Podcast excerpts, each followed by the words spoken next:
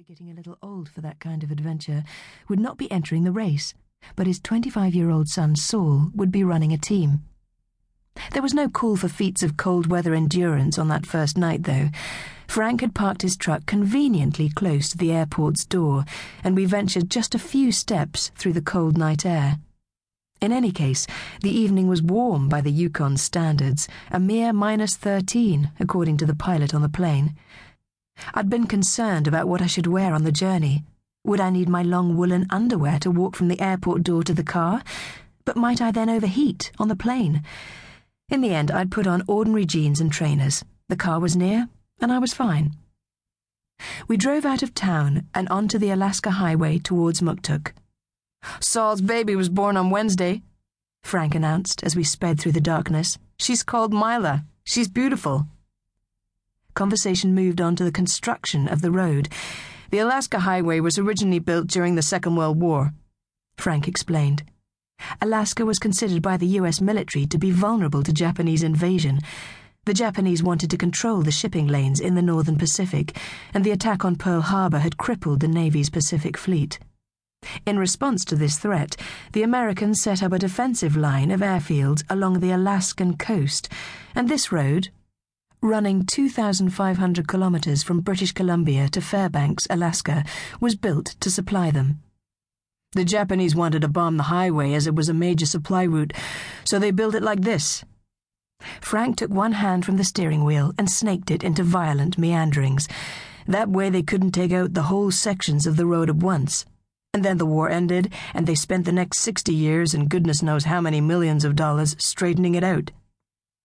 About 20 minutes later, we turned off the main road and wound down a steep, snowy back road that had known little attention beyond the ministry of Frank's snowplow.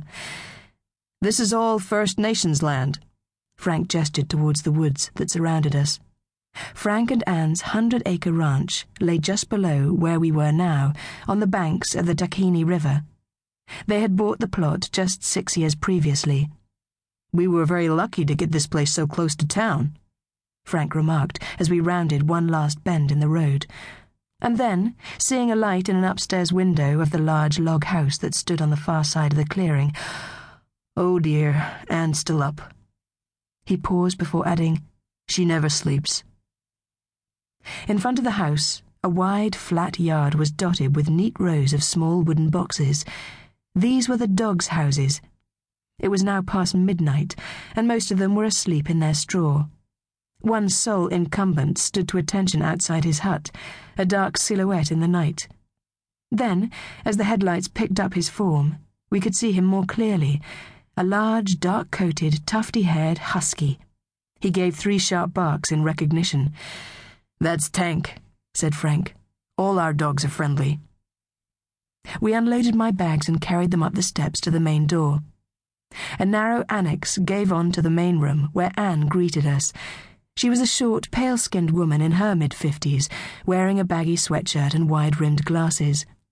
Her long, straight, greying hair was tied back into a ponytail. A smallish black and white dog with vivid blue eyes and a slightly waddling gait trotted up alongside her. This is Angel, said Frank. She's deaf. Angel was now an elderly lady, but her ears had been useless since birth. Frank had given her years ago to Anne as a present. Talk about bringing coals to Newcastle. Anne roared with laughter as she told the story. Frank's only ever given me two presents. One was the bone from a whale penis, and the other was a deaf dog.